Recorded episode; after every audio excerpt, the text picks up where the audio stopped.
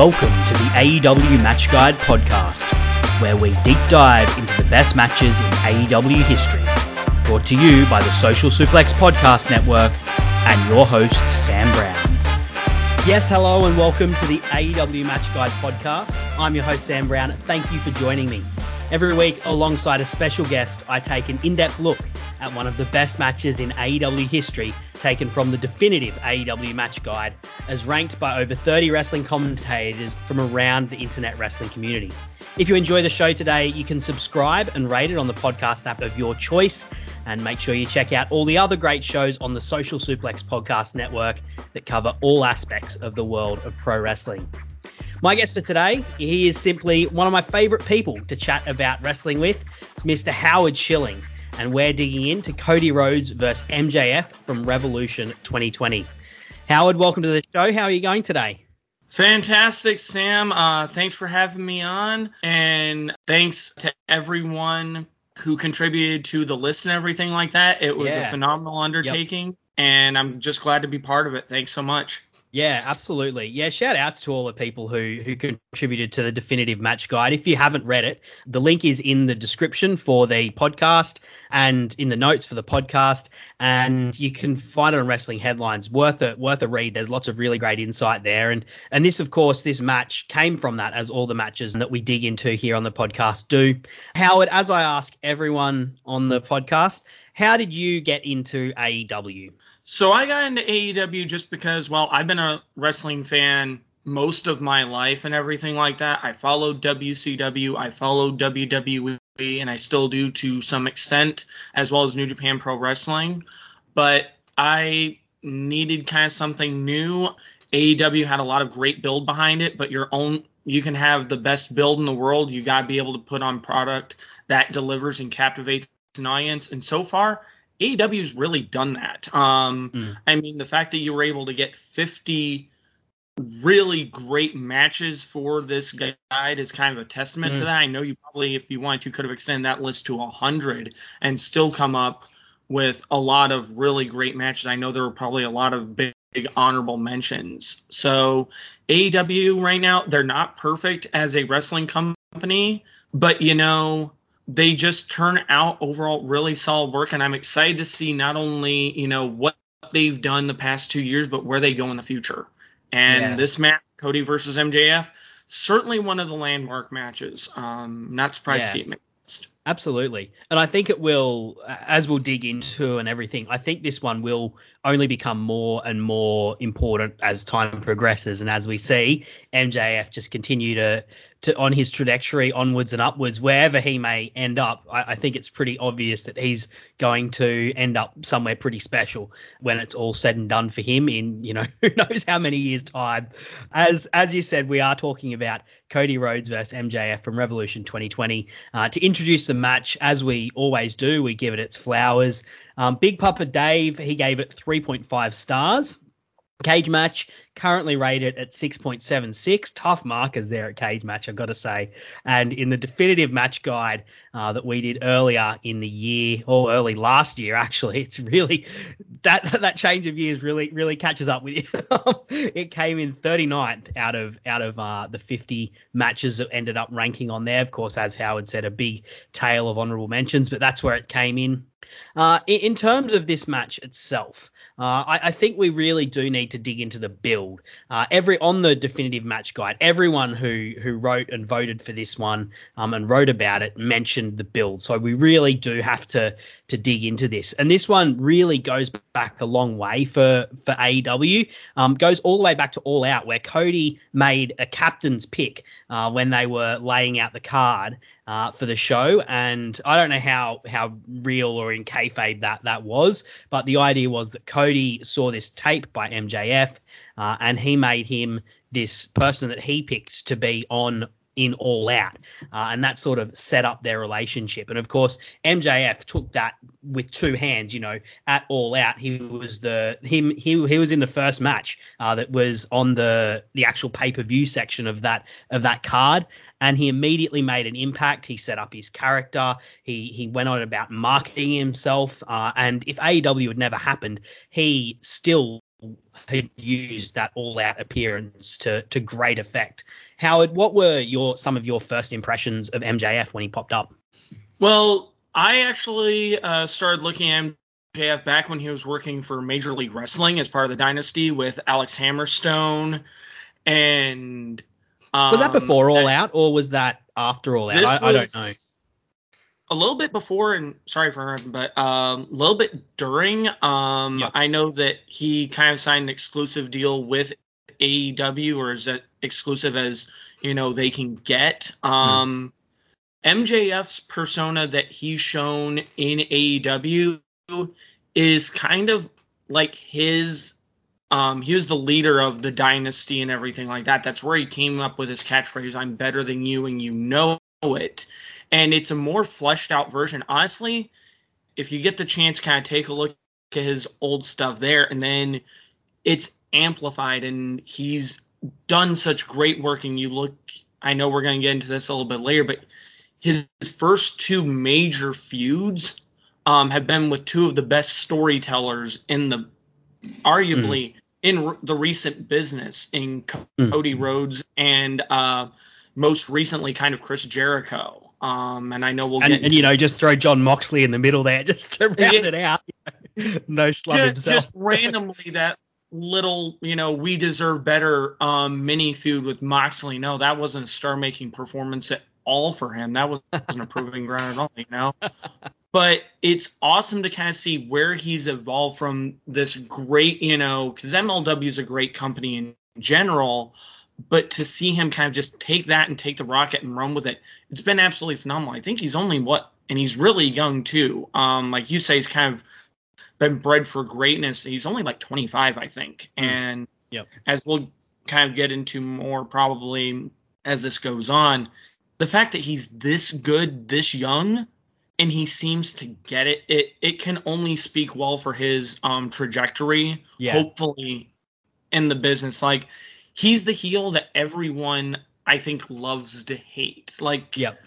I and know, he really he really plays into that with like how he he stays in character so much online and on and in person, but it but in a way that sort of plays with the fans. It's not a mean spirited way. You know, he's he's mm-hmm. not he's doing it in a way that the fans love to get involved in and get invested in, which is really good. That was there from the start. Like he was doing that blending of reality and kayfabe so early on, and he deserves immense credit for how he's found this character and he's finessed it and changed a little bit. But you know, the bare bones were there from the start in All Out, uh, and mm-hmm. he he is really brought that in in a way that fans have have engaged with and emotionally invested in, um, even if it's emotionally investing in wanting to see him get his face punched in. oh, uh, and of course, the other side of this match MJ, uh, from MJF is Cody, who, uh, of course, is one of the founders of AEW, one of the EVPs, positioned as the figurehead of the company early on early on he had MJF beside him as his sort of best friend or protege. Uh, they they sort of fleshed out that relationship, particularly on BTE, how MJF would act like a jerk to everyone else, and then to Cody's face, he would he would act very differently when Cody was around. Uh, and it sort of came out though, and I like this. It came out that uh, Cody sort of understood what this was like. There was a very interesting segment where I think him, MJF, and Brandi were having dinner, and MJF and Brandi ended up just like swearing up a storm with just like some really brutal insults at each other. And Cody heard some of it, and you know, Cody sort of twigged onto this, but still thought even though MJF wasn't the greatest dude, he he saw a bit of himself in MJF, I think, and and still saw MJF as someone he he wanted to mentor, particularly as Dynamite kicked off, and you know he had MJF in his corner at All Out when it was the match against Shawn Spears, and in the feud with Jericho, MJF was constantly by his side. It was you know MJF gave him the the scarf to punch through the the glass. In in that build up uh, I thought it was a really interesting character dynamic having, you know, the guy who was the lead face with a guy that everyone knows is at some point going to be just this absolutely, completely dislikable villain uh, in in the initial positioning of their characters. Oh, definitely. And you brought up a great point there. I think every person watching the show knew that as soon as MJF started coming into the Nightmare family, that he was eventually going to turn. But credit to AEW, they, they didn't do it immediately. They mm. let it breathe, and that is one thing I love about uh, AEW. They're good storytellers. I mean, take a look at who you have. You have Cody Rhodes. The cliche gets gets beaten down um, into the dirt to death, but he is the son of one of the best storytellers from the 1980s NWA, hmm. Dusty Rhodes. The dude could put together a compelling story in his sleep, and Cody and Dustin are much the same way. They let this go, like you said, the scarf and the di- infamous uh, Dippin' Dot segment, um, and then they tease it and they tease it, and then you get to that world title match, which ironically Chris Jericho is part of, and then he finally turns and they told enough of a story to where everyone I most people I want to think had stopped going, you know what? MJF's going to be face for a while. We can go with this. And then he turns and I think everyone was like, we saw it coming, but how did we not see it coming? They did it so perfectly. Yeah. And then you get to the actual build for this match, mm. which is almost a different segment entirely. Mm. I mean, this was so well done. I will I will woo you up there a little bit. You're getting a little bit of ahead. you get Sorry. You, are getting excited there, Hal. Sorry. Um, I I really like how that, as you said, everyone knew what was going to happen at some point, and I like that. So often you see face characters when they're around a heel, they're they're idiots basically. And and it would have been easy for Cody to be completely oblivious to this, but they didn't do that. And, and Cody gets flack for talking about how he doesn't believe in heels and faces. But and, and I think to some degree, like I I also li- like to lean into the idea that it, it can be more complex than that. And and this is a good example of what I'd call like three dimensional characters. You know, Cody is the top face and he sees himself in this character and he believes that he can make a difference in this character's life and he can see the potential. So he wants to be around it wants to mentor it wants to nurture it. Of course as you said that all kind of blew up in his face uh, when when he did turn on cody at full gear. In the world championship match the stakes couldn't have been higher. Cody had said he would never challenge for the title again if he lost and MJF essentially, even though you could argue Cody was probably never going to win, as sort of Miz fan and I did back in the very first episode of this of this series, when talking about this match, you know, we don't think he was ever actually going to win this from the point that he dove over those ropes, but it still doesn't matter that the power of that was taken out of his hands by MJF throwing in the towel and then giving him one of the big ones in the nuts, a kick to the nuts afterwards to solidify the fact that the this partnership was over. And one of the interesting things that happened at this point was they didn't immediately interact with each other. Um, MJF sort of took a break from from Cody and didn't acknowledge Cody at first. Um, they had that a segment with Chris Jericho. They talked about both disliking Cody Rhodes, but after that, MJF went on to go into this tournament for the Dynamite Diamond Ring, which he won, uh, and and Cody was sort of left in limbo a little bit. This is this is a kind of a weird moment in their program.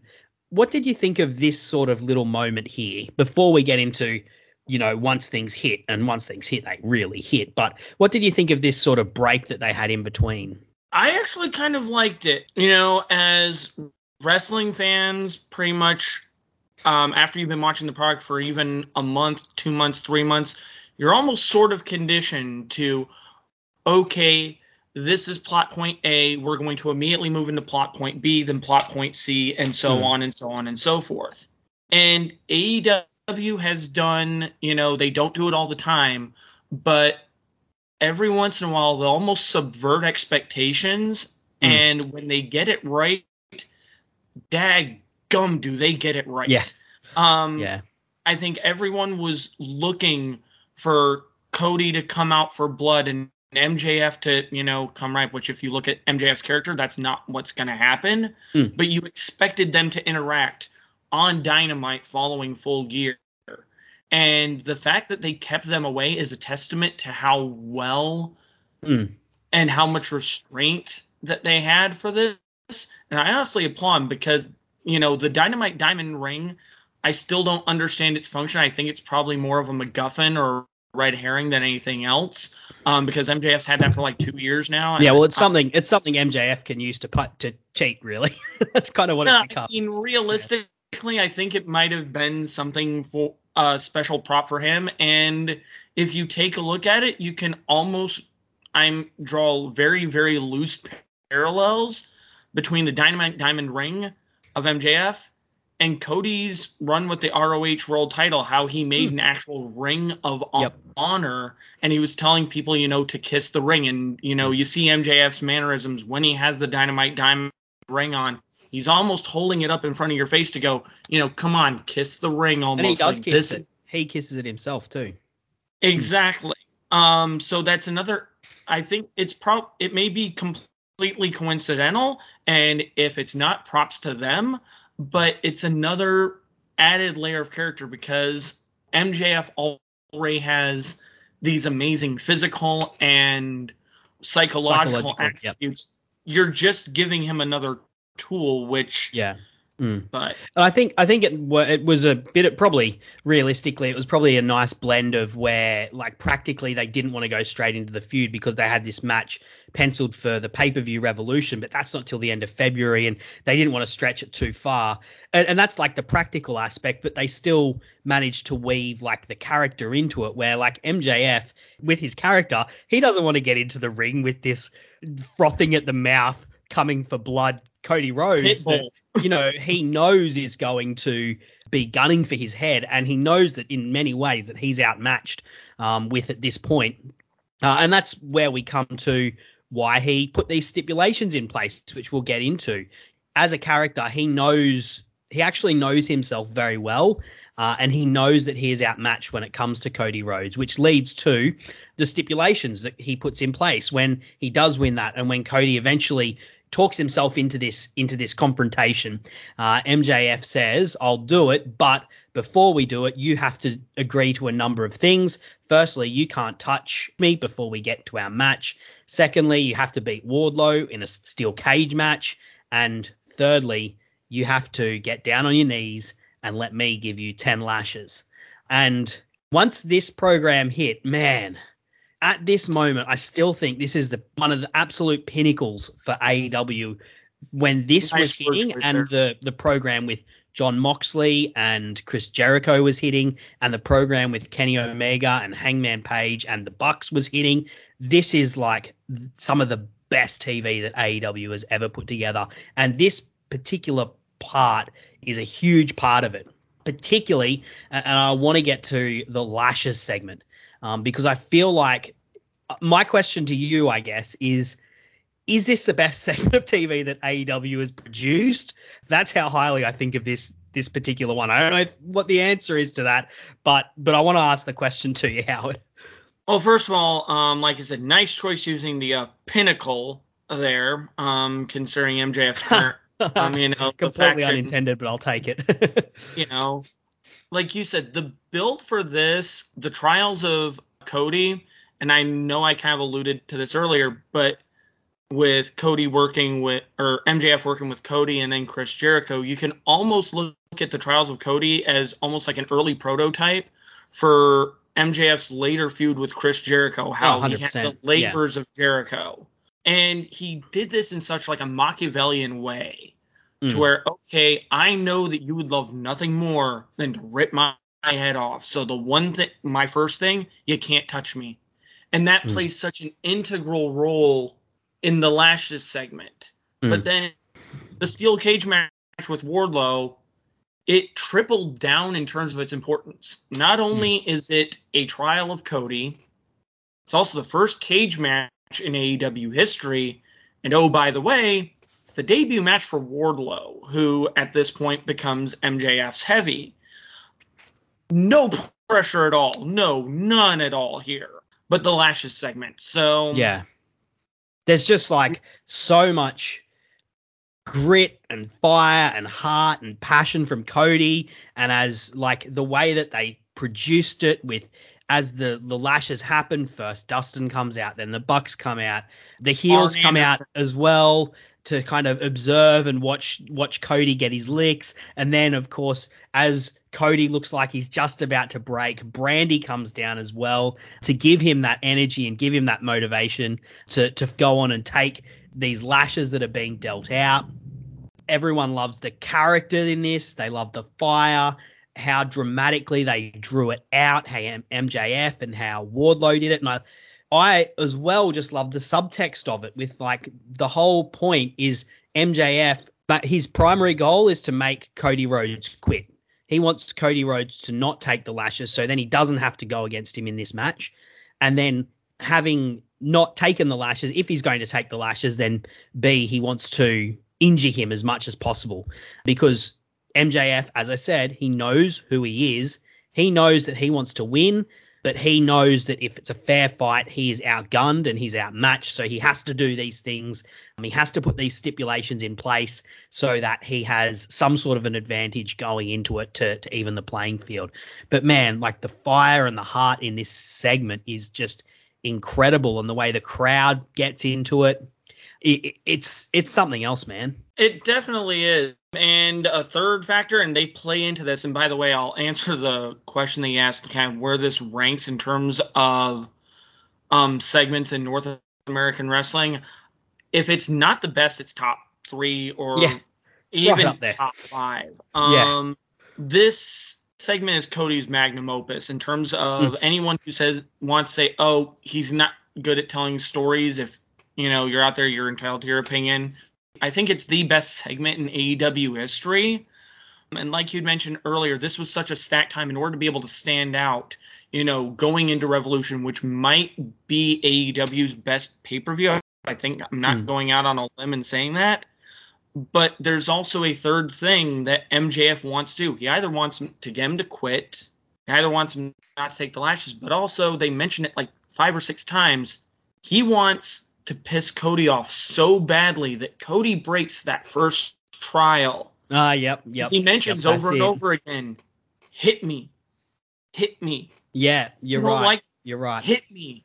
The the amount of face to face stare downs, nose to nose, to where you could barely fit a slip of paper between their noses, so they're, they're not actually touching. And then, like you said, the during the segment they space everything out perfectly. You Mhm. have Arn Anderson come down. You have the Young Bucks, who I think this is one of their only interactions with Cody, an acknowledgement that their friends kind of in canon or on screen. Certainly, you find- certainly, they brawled a lot with when the inner circle was happening, when when that stuff was going on. But this is certainly one of the few time, one of the last times I think that they've Mhm. done that. Mm, that there's been like uh, some sort of acknowledgement of their their friendship, their their previous union, depending Of how much you know what the dirt sheets say is true about this relationship. You know, but the one that sticks out to me, and I've watched this particular part of the segment, God knows how many times, but the final lash, I don't know whether it was intentional or not. But if you look at it closely, that final lash isn't, of course, you know it's not on Cody's back, Hmm. but it hits Cody in his dream tattoo on his chest. And I I will go to the end of my days wanting to know if that was intentional or whether it was just one of the luckiest coincidences in wrestling history because you're already feeling for Cody. Yeah. Like this is, you know, early days of AEW where Cody is the hero and everything like that. Yeah. He's the bright shining light. yep. And not only is he doing something that wouldn't necessarily be out of place in 1980s NWA, you know, early days. Yeah. So much grit. Like old school Southern wrestling, I think is the term. it's like it's they- like straight out of mid South. Exactly. But that final lash to the dream tattoo right over his heart, and it sends everyone scurrying in. It's just mm, chef's Yep. kiss. It's one Yep. of the most perfect capstones to an already phenomenal segment that Yep. they haven't really topped. And that seems the the only other things I can think of just off the top of my head is the Jon Moxley Eddie Kingston face to face before Full Gear 2020, uh, the CM Punk debut because of just how insane it was, and and pro- possibly the Eddie Kingston CM Punk promo segment, which was was quite recent. I, I don't know how where I'd rank them. They're the three that immediately pop out to mind in, in terms of like, legendary segments they've had the last thing I'll add about this before we kind of move on to the actual match itself, you know, half hour in where we're getting finally getting to the match, um, is I love that MJF leaves. When MJF leaves, he's like more pissed off than before he delivered those lashes. You'd think those lashes would make him happy, but they didn't because he didn't achieve his goal. He didn't get Cody to quit. He didn't get Cody to take a swing at him. So he's one step further into getting getting into this match that he doesn't actually want to be a part of. And of course, as we said, there's the cage match um, with Wardlow. I don't want to get into that match because that was actually another match that made this list. so at some point Fair with enough. someone down the line, I'll, I'll be go- doing a more deep dive into that one, other than to say it was excellent, as we've both said. And also note that Cody in the end broke his toe when he moonsaulted off the top of the cage to get the the final pin for, which is something that will play into the actual match itself between the two of them. Did you have anything quick just to talk about with the cage match without you know going too too in depth? No, the only thing I can say really, they set the bar high, and I think they at least met it. Um, yep. I can't wait to hear the uh, podcast when you talk about uh, that, that particular match. I'm sure it's going to be a great one. Yeah. And not scheduled yet, but I'm sure it'll pop up with someone at some point because it was a you know a really good match and something that's bit of a landmark for the company itself as well. Anyway, getting to this match itself at Revolution 2020, the first of the revolutions. Um, this match went on second last which is pretty heady billing. They've had big matches in that position pretty much exclusively. So, you know, it talks to how how much they were promoting this match, how big of a star M, um, Cody was at the time, um, and how much of a big deal he was in the company at the time, and also, you know, what they thought of MJF as well. Of course, the entrances, MJF gets giant boos, and there's, you know, a brilliant, a little touch that I liked was the Burberry trim that sort of went down the down the main screen and then down the LED board they had on the on the entrance ramp. I, I love this Revolution setup, and they've kind of did it again at the Arthur Ashe.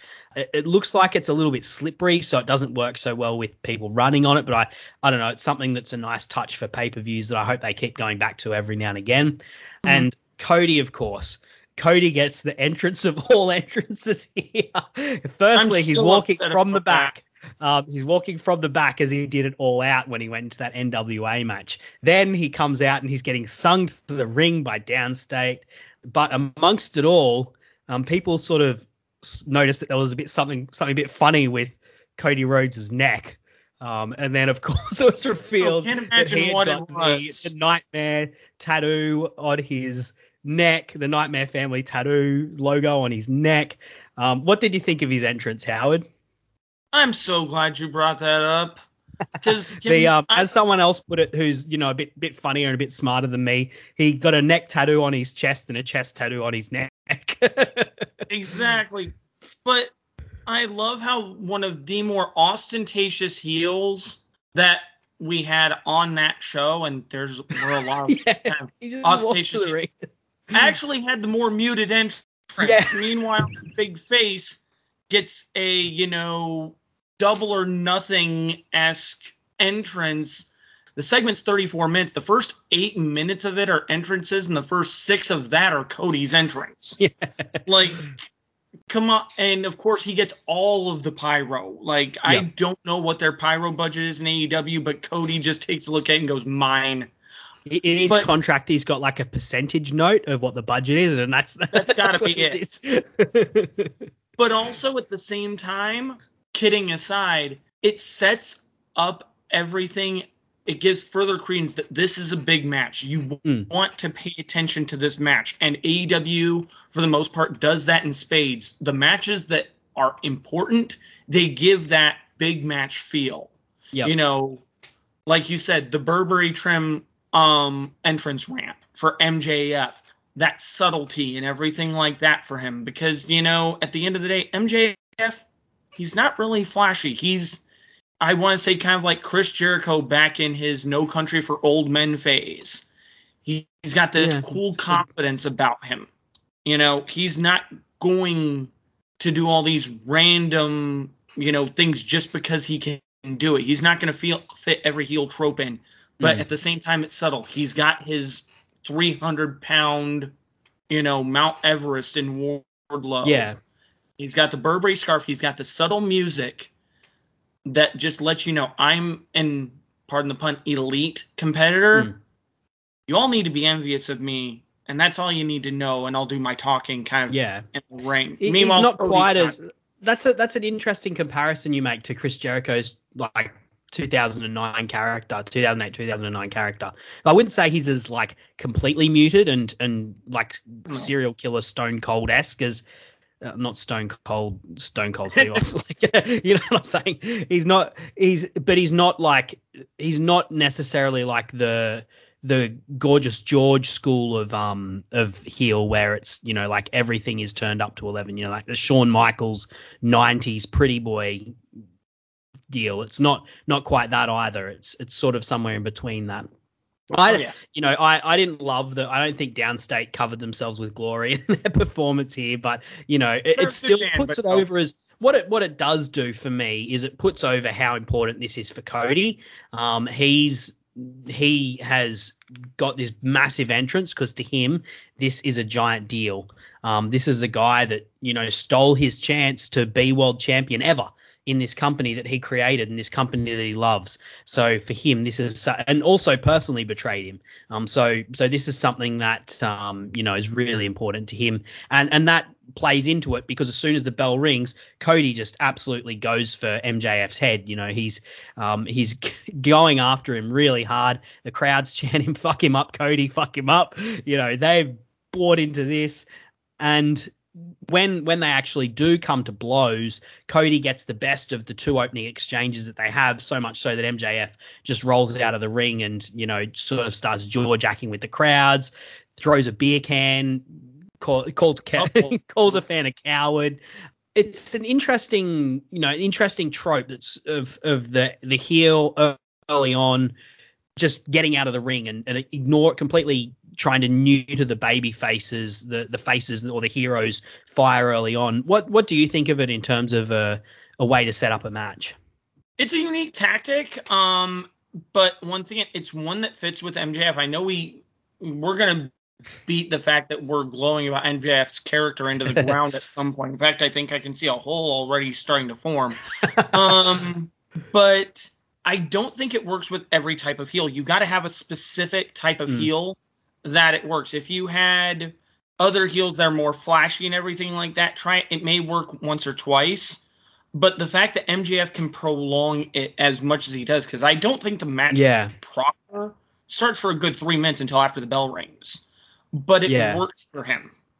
And then It's something. It's funny because with it, it's Yeah. something that like annoys the bejesus out of me when it comes to like Bullet Club in New Japan. You know, like Jay White does this, Kenta does this, Evil does it. And really, I don't know when when those guys do it. I it it's not like it's not a good kind of this annoys me. It's just like just bloody wrestle. But when I don't know when MJF does it in this match, it, it works. And I think part of it is just the way that MJF George acts with the crowd, George acts with Cody a little bit.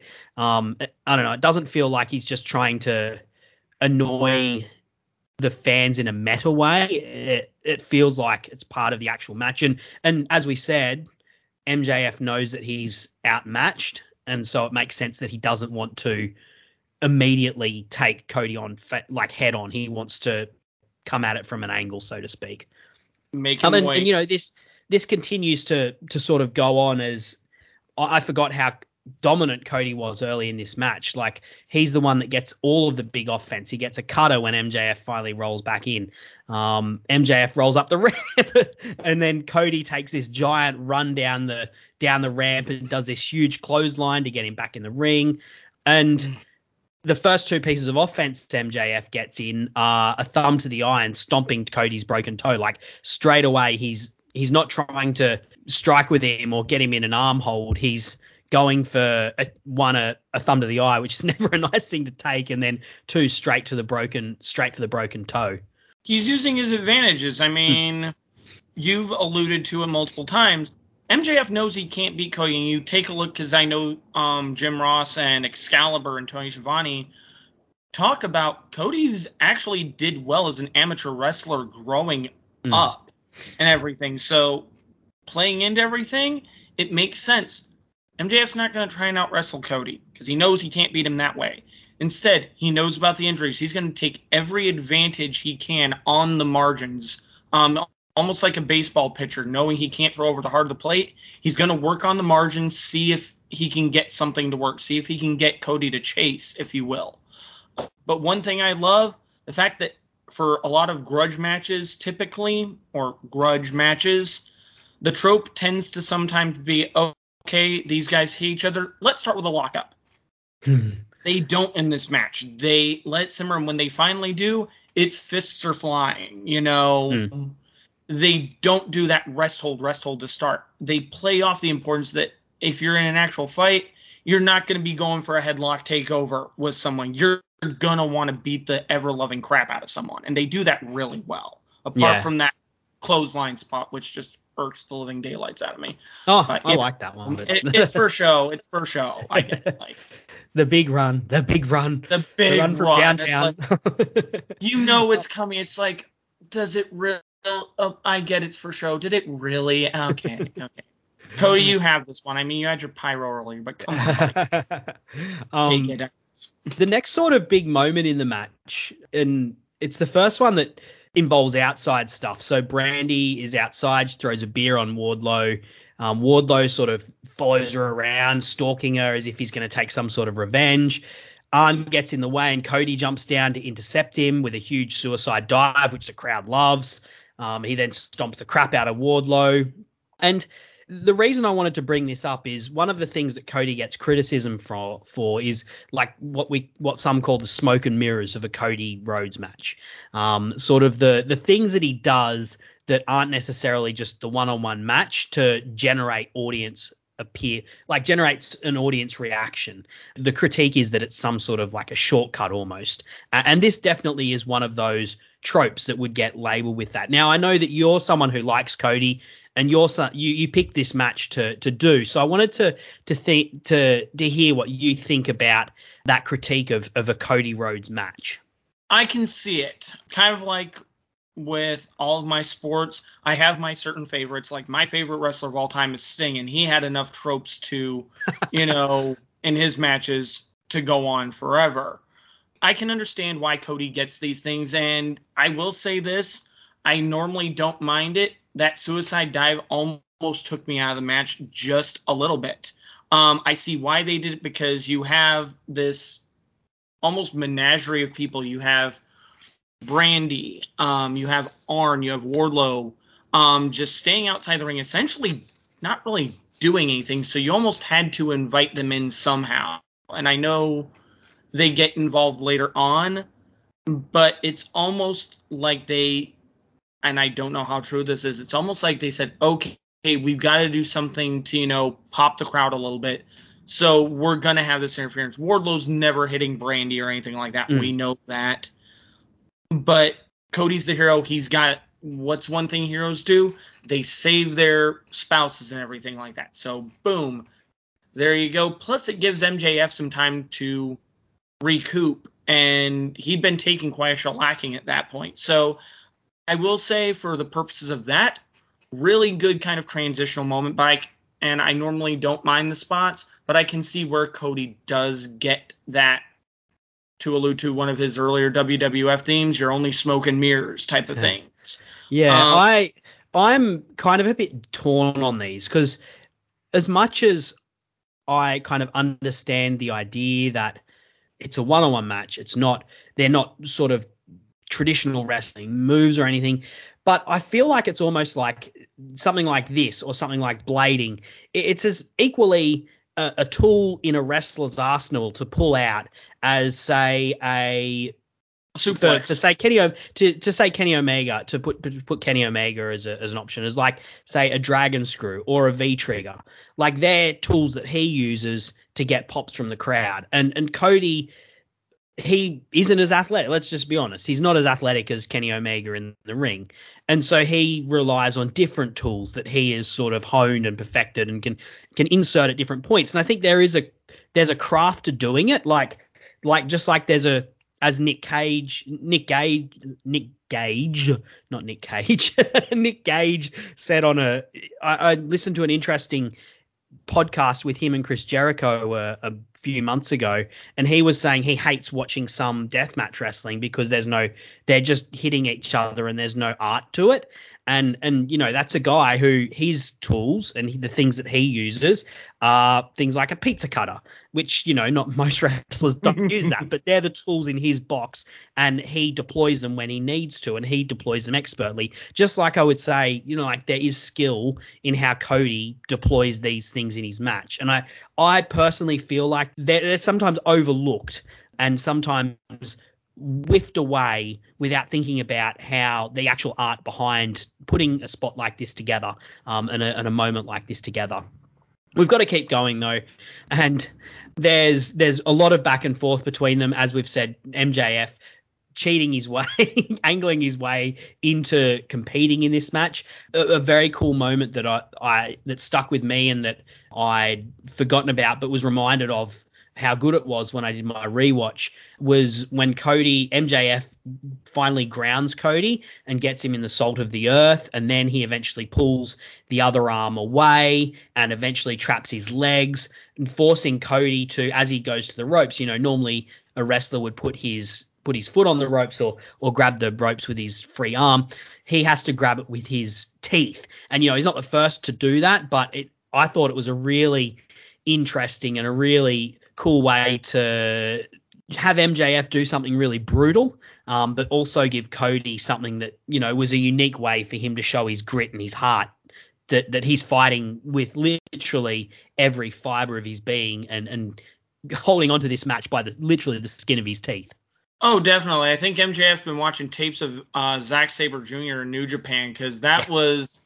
I know he started off as Salt of the Earth, but it turned into like an omoplata, and then he took his yep. right leg behind him, almost like a bow and arrow. Like that, I, I'd expect to see something out of that, that like out of ZSJ yep. and the G1. It was amazing. But like you said, Cody grabs the rope literally by the skin of his teeth, and it sets up a great moment, great visual um, to progress the storytelling. This was an mm. awesome story told in this match. Yeah. So yeah, and and pretty soon afterwards, MJF rips Cody's boot off to to expose the broken toe, and then afterwards, that as they continue to fight, MJF actually gets toe. busted open. Yeah, he bites the toe, uh, and MJF gets busted open. At that point, both people have their target that they're going for. Cody has a toe that MJF is going to go for, and MJF has a forehead that's split open that Cody's going to go for, which I, I thought was a simple and interesting setup. There was a funny moment though that I wanted to bring up, and I I feel like it was really disjointed. It really took me out of the match. Cody sort of at one point throws up the Randy Orton pose and then puts puts MJF in for a draping DDT that, that that draping DDT that Orton does and that Michael Cole forever counts as calls the vintage Orton.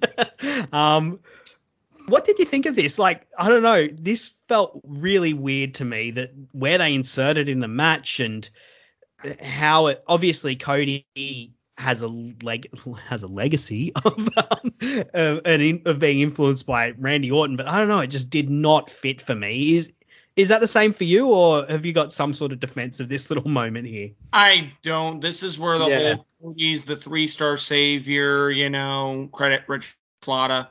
You know, this is the whole like you mentioned earlier, the smoke and mirrors routine. Yeah, I, this is where it didn't work for me. This this is where as much as I like Cody, as much as I like how his, you know, how he's grown up and everything like that, this didn't need to be in the match. They were telling a fine enough story, and then yeah, I'm less said about this, the better. Yeah. Um, but yeah. Leading up to the final bit, the, there's one particular spot I wanted to to call out. There was this huge spot where MJF gets suplexed over the ropes, but holds onto Cody's neck, and Cody like has to rip over after him, like whiplash over after him. That was a really cool spot, and I haven't seen it a whole lot before. I'm sure they're not the first people to do it, but I, I thought that was really well executed and looked really cool. They they did that. uh, Like I cringed. Like Yeah, I it just painful. remembering it. The fact Yeah. that there's so much that could go wrong. They did really well setting up that spot, and then it plays really well into the finish of the match. But- Yeah, and in the in that sort of finishing stanza, they they have a bit of a strike exchange that Cody gets the better of, but then MJF counters into a the double cross, which is just him doing a crossroads. But then Beautiful. as MJ he he grabs Cody's weight belt and goes to to hit him with it, but Cody hits his own low blow as the ref is taking the the weight belt off of MJF, uh, and then a Vertebreaker for a big two count, and then Cody gets up and gives MJF a lash, which the referee allows. Interesting. I kind of understand it. Like this guy's been, he's, He got his giv- lash been giving out so many lashes, and I love that the ref, the AEW referees have personality, and he's just like, yeah, whatever, just don't don't go too far. Um, but then of course MJF cowers in the corner, cries at Cody's feet. Just as Cody's thinking, oh, can I save this? Because of course he's a hopeless, he's a hopeless romantic who who thought that he could mentor this person who he knew was a piece of crap. And in the the moment where he hesitates, MJF spits at him in his face. Cody then takes that, hits three crossroads, but MJF counters as Cody goes for the final. Cody keeps going for punishment, gets carried away. MJF manages to counter, hits him with the dynamite diamond ring, which he'd which he'd put into his hand without the referee knowing, and gets the three count. What did you think of the ending of the match, Howard? So the ending of the match was pretty well done, except for the Dynamite Diamond Ring thing at the end. And it's not even the fact that it was how it was. There's a little bit of dubiousness in there, but I'll get to that in a second. Everything plays perfectly. Cody's hubris gets the better of him. Um, and Hmm. I think as a face, that's the one thing that you can say about Cody. He's, you know, great, but if you get him fired up, there's a good chance you can beat him. Um, temper. cl- um, classic cliche: an angry fighter is a sloppy fighter. Sure enough, spits in the face. One of the worst things that a man can do to a man is spit in his face, and that riles Cody up, and you see it. One crossroad should have been enough, but he's got Cody incensed. So Cody picks him up for another one. When is enough enough, Cody? It's not enough. You could beat him right there, but no, he's got to go for that third one, and MJF knows it hits a knee to the head coming off Hmm. that um going for that third one and then that's where the dubiousness comes in because you see referee Paul Turner just kind of look at Arn Anderson enough to where MJF reaches into his trunks, pulls out the dynamite diamond ring, socks Cody with it, shoves in his trunk, theatrically kind of hits the ropes and falls down, and Paul Turner turns around. It's like, what the heck? Hmm. Oh well, one, two, three. That's about the only criticism. The fact that they had to do such a comical. Why? Why is Hmm. Paul Turner looking at Arn? Arn's not going to be able to do anything. Come on, buddy. yeah, but- yeah. it. If I had to give that particular segment like a rating, I'd probably rate it four and three quarter stars out of five. That dubiousness of Paul having to turn around. Yeah. they there's not much you can do to make that okay because there's only so much there's only so much staging that you can do there for it but damn damn but overall perfect way in because MJF as you mentioned earlier he gets busted open he's got one of the better crimson masks fa- crimson mask faces I think Yeah. and Yeah. facials in that crimson mask Yeah, I talked about blood and guts a few weeks ago with Imp, and yeah. oh he yeah Looks. He looks good with some blood on his face, which is good because he's a heel. You want to see him with some blood on his face. but also one thing they do they don't overdo that trope um and everything and i know that you look at stuff like performance art and i'm not as big into that um looking it through that lens not as well versed in it i'm working on it but this is a perfect one of the more perfect examples of wrestling as a form of performance art um because they pretty much hit all the right notes except for kind of what we discussed the tope suicida the vintage Cody. Um, and then I actually thought the tope part worked. Like for me, Yeah, that was that was a good kind of- example of it. The Orton part, man, that was that the like vintage Cody. yeah, that was Um, weird. In yeah. this match particularly, I could imagine in other matches, but in this match, it did not make any sense to me. Nope, you got a blood feud. But wait, we're gonna like I can understand MJF going for the heat seeker because that's part of Yep. his, you know, him bouncing and doing the Yeah. DDT off rope. Mm, but not the draping DDT thing. Like Yeah, but it's like overall, um when Cody teased the pedigree a few well everyone everyone who listens knows this thing's pre-recorded. Um, when he teased the, the pedigree a few a few weeks ago but now months ago. Um yeah Mhm. look I told you that you had to avoid you know present stuff and I'm the one that here that's here bringing it up Howard. Real professional on my end. Um the look, and we're excited about the product, so you know it can be Yep. forgiven.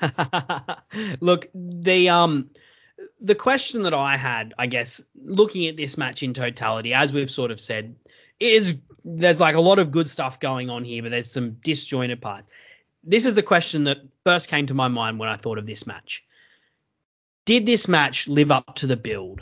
Everyone who wrote about this match in the definitive match guide talked about the build, and and the match did not get anywhere near as much of the verbiage this match was not something that people talked about as a match of the year contender, but it was something they talked about as a feud of the year contender. Did do you think this match lived up to the build? I honestly, it was a good match on a great show, and it had an even better built.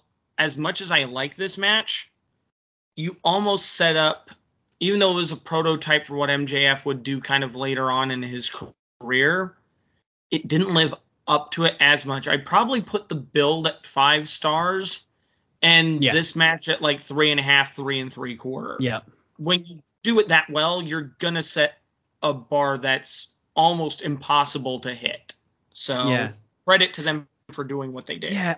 Uh, see, I'm split on this because one thing I will defend is I think this match perfectly finished off the feud in terms Oh, of did. particularly with the way they ended it, the way they set it up, the way they started it, the way they ended it. There was some disjointed bits in the middle of the match, and the match I, I think like athletically maybe wasn't as what what we wanted, and potentially didn't necessarily have quite like the the fire that maybe the Jericho match had, which which as we talked about, as I talked about with Miz Fan weeks ago now, but is is like the perfect Cody Rhodes face match and, and like the almost the definitive. I- I'd agree with Miz Fan. This is that that was Cody Rhodes' greatest performance. I feel like this is the per this is still the perfect ending to the actual feud they had story wise and character wise. It just didn't necessarily hit in the action stakes the way that we you know that that we maybe want some matches to hit.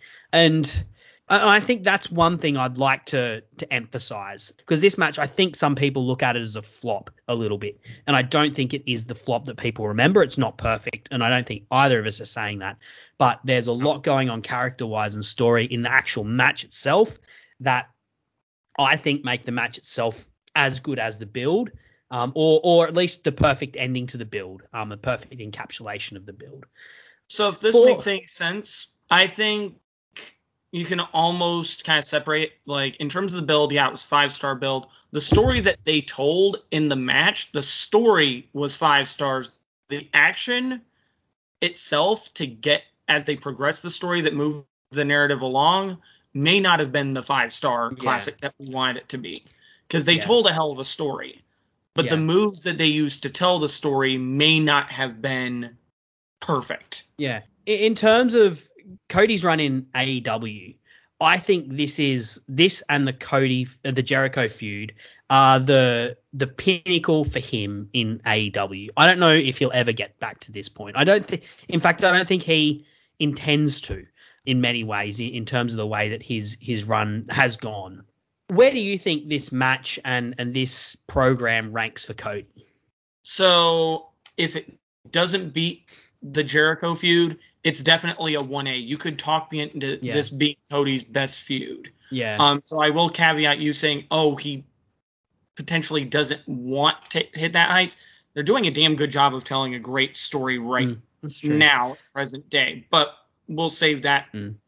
for uh, history to decide. Yeah. You know, History in the future. Um, and of course, the T, uh, like the TNT run into the Brodie Lee stuff is incredible. Like awesome bits of business. Actually, yeah, like, no, but I still think, I still think like the Jericho feud, um, and the performance in the Full Gear match, and then the build to this match. I don't know. For me, that's the pinnacle of Cody as a character in AEW so far. Um, overall, yeah. Yeah, yeah. Overall, um, um, how, best hero ever going to be right now. Yeah. He's he's he was perfect as a hero there. Yeah, for for MJF, he's done a lot since this. Um, you know, as we talked about, he he went into a feud. Well, he had a, a brief feud where he went, was with Jungle paired against Jungle Boy. They had an absolute banger at Double or Nothing um, in 2020. Then he went straight into a, a program with Mox for the championship, and then like a year long program with Jericho where he well he didn't necessarily get the final win, but he he ended up three one up on Jericho, uh, and then you know he he has gone a long way since then. But how do you think this match in particular affected MJF's overall trajectory? Overall, I know I mentioned it earlier. This laid the groundwork for everything that MJF would become Mm. because I think this match was Cody looking at a um someone who could be a future star in MJF and going, okay, let's sink or swim here, buddy. And Yep. I think MJF not only lived up to the hype, he exceeded it kind of. Um, his character work was spot on as this Machiavellian heel, and it's only gotten better. I mean, you take a look. He infiltrated over the course of his time in AEW. He infiltrated two factions in the Nightmare Family and then the Inner Circle, Yeah. and Mm. he somehow came out more dastardly coming out of each one than before, and doing it in two different ways. With Cody, he was this simpering, you know, I, I'm just trying to get better kind of thing, but he's also got an attitude. yeah. And in in the feud with Jericho, which I know you've probably uh, got a couple of podcasts to record potentially about that, he came in to the inner circle knowing who he was, but almost wanting to go to Jericho as a place of mentorship. And then he comes out looking even more dastardly than before, um, kind of pulling the wool over the eyes of this wizened veteran, which it's hard to believe that Jericho's been in the business for over 30 years. Jeez. But this lays the groundwork for everything that MJF has become, and it's done so well. There's nothing that's overly done about it, and that's weird to say in wrestling because they tend wrestling can sometimes jump the shark with things. He's had a good progression overall, and you know, I can't wait to see where MJF goes from here. He is a future star in this business. Oh, what he already is a star. He is already Oh. a star. Yeah. um, he's going to be a world champion in some promotion at some point. He's one of the, you know, Jim Ross calls them blue chippers, and he's even said that. in.